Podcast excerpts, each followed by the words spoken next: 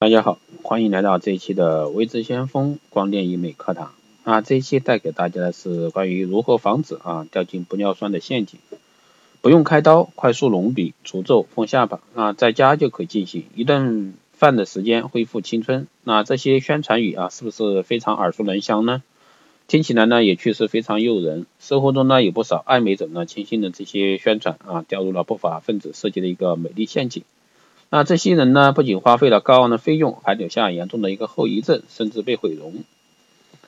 啊，针对注射整容市场的一个混乱现象呢，国家食品药监督局监督管理部门发布了关于注射啊填充用的一个透明质酸钠产品的一个消费提示，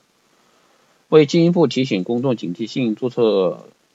整容市场的一个消费风险，那食品药品监督管理人员呢会结合日常执法情况，为大家提示整容中存在的一个典型违法行为。那下面呢我们就要举一些例子啊，这个是制霸行业的一个丑相啊。透明质酸钠凝胶呢又被称为玻尿酸，在医疗整容中被作为注射用软组织做填充。那用于注射到皮下组织内，使皮肤凹陷、缺损得以填充，那达到纠正缺陷、改善皮肤外观的一个作用。注射整容对医生的操作技术和经验要求都非常高，按照要求使用。那玻尿酸呢，需要注射被注射到真皮浅层，如果说注射部位太浅，可能造成局部硬结；注射部位太深呢，则可能起不到整容的效果。另外呢，虽然说注射整容创伤较小，但是也可能导致过敏。注射中一旦出现意外情况，那就需要专业医疗机构进行紧急救治，严重的甚至会危及生命。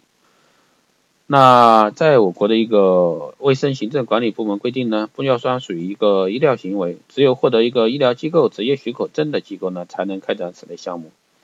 注射医生也需要具备相关资质，但是呢，现在有不少不具备资质的美容院呢，有在开展注射整容。其中呢，有的机构啊，请专业医生进行注射，而更多的美容院呢，则是由美容师来进行注射。部分美容院呢，还做一个上门服务。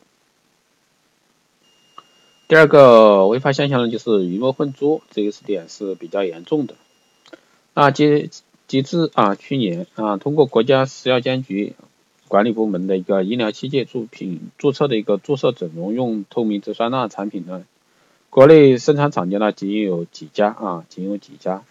这个我就不去列举了啊。那包括国外、国内的，总共目前的话就只有不到十家啊，不到十家。所以说，大家在注射玻尿酸的时候，一定要选正规的一个渠道。正规的注射整容用透明质酸钠的，你的价格呢，往往的话是几千块钱一支。那一些购物网站销售假冒注射用的玻尿酸呢？价格几十元一支，那一些违法注册机构提供的产品，或者说标识不全，或者说全部为外文标示，那有些产品呢，甚至是国家早已明令禁用的一个奥美定等，那有些产品一旦被注入人体呢，就会造成严重后果，并且呢，医生很难将其彻底清除和治愈，所以说大家一定要去注意，去正规的医疗机构啊。还有呢，就是夸大宣传啊，这样的一个病例呢，我们已经成功积累了上万例。透明质酸钠凝胶是安全代谢、不残留的一个产品。我们采用的是进口材料，临床已已经安全使用多年。这类手术是微创的，完全没有风险，在家都可进行。啊，这些都是大家耳熟能详的一些广告语啊。非法注册机构呢，常常会用这类说辞。那在他们的宣传中，除了从除皱到隆鼻，从去疤到隆胸，玻尿酸几乎无所不能。他们会有很技巧的进行渲染啊，包装精美，熟人使用，医生认可等等等等。所以说，大家一般的消费者确实是很难去辨别这一块的。一基本上这一机构都不会允许顾客去留下产品的相关证据啊。在猛烈的一个宣传攻势下呢，一些爱美者呢稀里糊涂的也使用了来路不明的一个产品。那这里需要提醒的各位消费者清楚的是，没有专业医师的合理建议呢，盲目进行注射整容非常危险啊，非常危险，确实。并且呢，目前已经通过国家审批的用于注射用的一个透明质酸钠产品呢，被严格的限定仅用为面部使用，也就是说，在其他部位进行该产品的整容是没有安全保障的。最后呢，维持相风老师再提醒各位，每个人呢都希望拥有梅林的容颜，那消费者在选择注射整容时，一定要抱着对自己的容颜负责的态度，慎之又慎，切莫轻信推销。那在注射前呢，如果说有疑惑或者说发现违规的现象呢，应及时向食药监局啊部门进行咨询和举报。其实，在这个注射这方面的话，主要是分两块的一个危险程度，一个是产品的来源渠道，这直接取决定了你的一个效果啊。也就是说，你的产品来源渠道不不不是一个正规的渠道，或者说没有通过食药监局的一个注册备案，那这个肯定就是没办法去保证它的安全。第二个方面就是医生的操作技术啊，也就说注射技术。